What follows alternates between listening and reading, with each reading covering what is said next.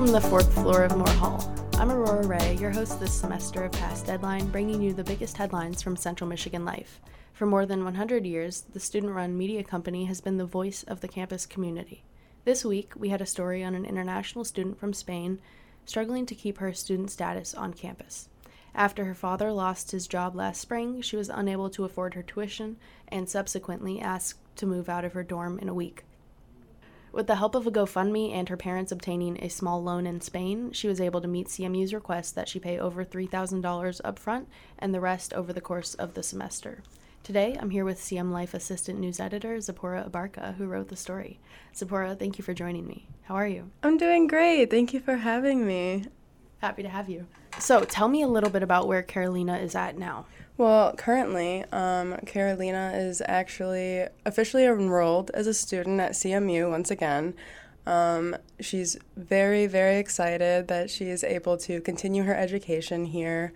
Um, and basically, by December, her next payment is due, and that will be four grand. So she decided to go ahead and just keep up her GoFundMe for the rest of the school year in order to support her education and be able to keep staying here as a CMU student. Mm-hmm. Awesome. What did you learn um, or take away from the story? Oh man, I feel like I learned a lot from that piece just because it really forced me to have to dig deep um, into the situation and have to get in contact with the school as well as getting statements from faculty that were involved directly, which is really uncomfortable when you're calling out CMU for something um, that's directly affecting a student in a negative way. Uh, but then, as I continued to dig, it was actually found out that it was more so a government problem, government policy issue uh, and CMU was just following those guidelines.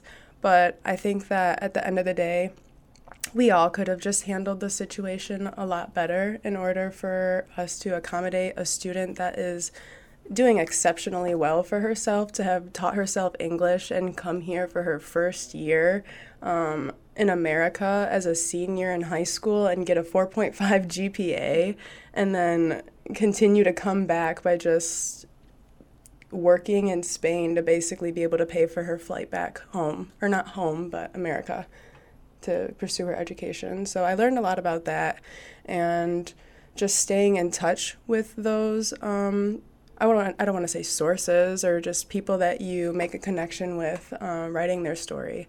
Um, I, I mean, I totally I just love whenever she reaches out to me or I'm able to reach out to her, just see how she's doing, you know, if there's anything else that we can do to help support her. And I don't know, that's why I am in journalism. So I really enjoy getting those kinds of experiences. That's beautiful. Thank you. so tell me a little bit about how this issue affected her personally. I mean, it affected her drastically because she was unenrolled from CMU, and I mean, her all of her family is in Spain. She is the only family member out here in America. She's just by herself. She's doing everything by herself, and so that puts you in a very vulnerable situation. You're in a foreign country by yourself, and they're basically telling you to get the hell out, like in a week, because you can't pay. Um, for your stay there, even though you're a very committed, like exceptional student. Um, so I think that that really that can affect you in multiple ways, mentally and physically. And but she continued to go to go to classes and continued to dedicate herself to her education. And I think that's very incredible and impactful for the rest of us um, who are very privileged to be here as a CMU student, not having to worry about just being kicked out at any moment and having to be sent back to Spain when you she's probably not even able to afford a flight back, you know, on such short notice. She's an inclusion assistant on campus. You're making minimum wage. Uh, there's no way. um, but she's incredible. She just keeps a smile on her face and she just does not give up. And I think that's very admiring. Absolutely. So, how did CM Life's story affect her? Um, I would say that CM Life's story affected her in a very positive way. Um, she had thanked me like numerous times, just saying, you know, thank you so much for your support and for getting my story out there. Um, I think that CM Life really helped amplify her story and kind of give her a platform to really just spread awareness on this issue. Um, her GoFundMe was originally at like $916 before CM Life decided, or like we went ahead and um, posted her GoFundMe on all of our different social media platforms. And then we got up to like $2,800 on her GoFundMe. And I think that that's absolutely incredible what you can do um, by amplifying those impactful stories that are going on in people's lives and then having other people brought into that to help support that person to get them where they need to be. And i think that that's absolutely incredible because then her parents were able to not have to take out too much money from the loan. I mean 500 uh, like a grand is still quite a bit but i mean it's better than having to pay the full th- like three grand 3500 you know so mm-hmm. Is there anything else that stood out to you about her story?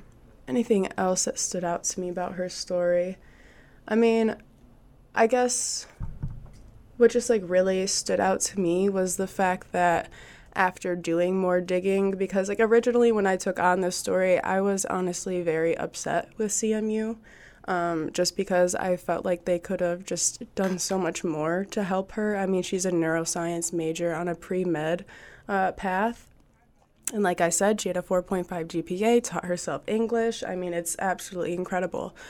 Um, but obviously, as I had mentioned before, I mean, as we did more digging, it was more of a government policy issue. And so I feel like just that itself, um, yeah, that was like what really stood out to me. Um, I think that I feel like also after reporting on that, um, I don't know if it had any direct correlation or anything like that, but right after I finished publishing that story, we had international students come in to voice like their opinions on the health insurance policy that's currently affecting them, and I kind of feel like maybe possibly having a big story out on international students. I mean, we also just had uh, Patrick's story as well on the cover of the la- latest print edition, as well as Carolina's story, and I feel like just getting all these different stories out that showcase students as a whole on campus, not just, you know, like one group or this group, but it's just like we're finally um, getting a focus on our entire community that we have here. And i feel like that also makes students kind of like want to put like their voices forward and actually like voice like what is directly affecting them on campus and have that change. Because i mean i feel like carolina is a perfect example of what cm life can do for students here on campus for issues that are directly affecting them. so how do you hope to keep highlighting issues like these? And how did telling carolina's story pique your interest, if you will, in continuing to tell stories about international students? Yeah, so I would say that this story has kind of taken me even further in a direction of wanting to help students.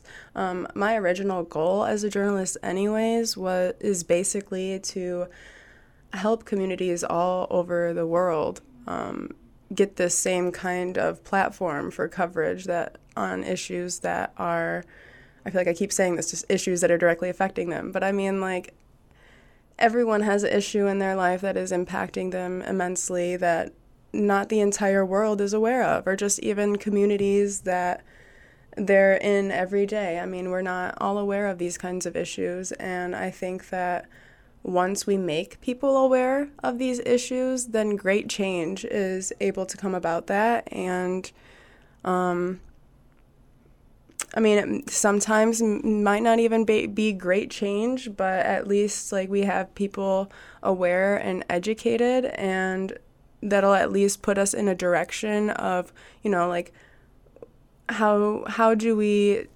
so, in future courses of action, it's more so asking ourselves um, how do we then implement that into what we have learned now? Um, and so, I think that that's like one of my greatest takeaways from this, and that that's what I want to continue do, to do is to help students on this campus to uh, be able to have their voices heard and hopefully make change. I mean, I that's just like one of my greatest goals is to be able to make a difference um, in the world, no matter how cliche that sounds. I think that journalism is definitely one of the greatest um, sources of power in order to achieve that. Just because, I mean. I'm so privileged as a reporter to just continuously have my voice out there, so why not utilize it for the voices of others? Zipporah, thank you so much for coming in today. I really appreciated your time. Thank you so much, Aurora, for having me in today. I appreciate your time as well.